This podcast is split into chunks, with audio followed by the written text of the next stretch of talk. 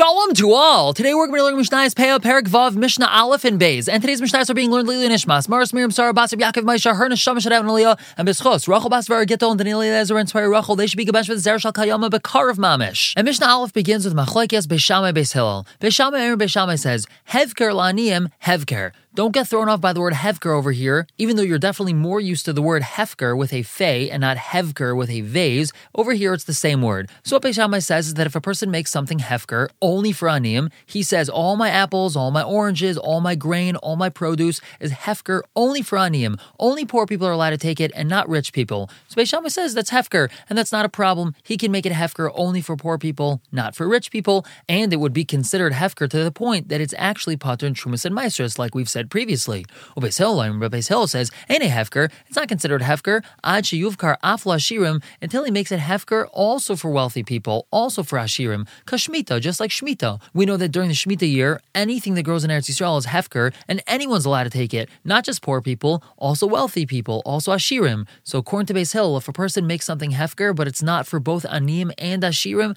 it's not considered hefker. Another machlekes Beisha and Beis Hillel. Kol amrei asadeh shal kav kav. Let's say all the bundles of produce in his field are the size of a kav. There's a kav of produce in them. Ve'echot shel arbas kabin, and one of them is four times the size of all the other bundles. It has four kav of produce in it. Ushchachai, and the person forgot that one giant bundle. Beshamai Beshamai says, Ene shekcha, that bundle's not shekcha. Beis Hillel, and Beis Hillel says shikha. It is shikha. Now the machlekes Beis Shammai Beis over here is actually going to be the same machlekes Beis Shammai Beis in the next Mishnah as well. Everyone agrees that something's only going to be considered shikha if it's something that was forgotten by the Baal bias and the workers, and it's something that's not very special, it's not very unique, and they're not going to remember it. It's really shikha. They really did truly forget it, and they're not going to remember that it's there. But if something's special, if something's unique, if something has something defining to it that the person's going to remember it, so even though he forgot it momentarily, it's not considered shikha, and that's what Beishamai says. This bundle is so big, it's four times the size of every other normal bundle in the field. It's not really considered shikha. The Baal bias is definitely going to remember it, so it's not shikha. Beis says it doesn't make a difference. Just because it's four times the size, that doesn't mean that it's unique or special enough that he's going to remember it,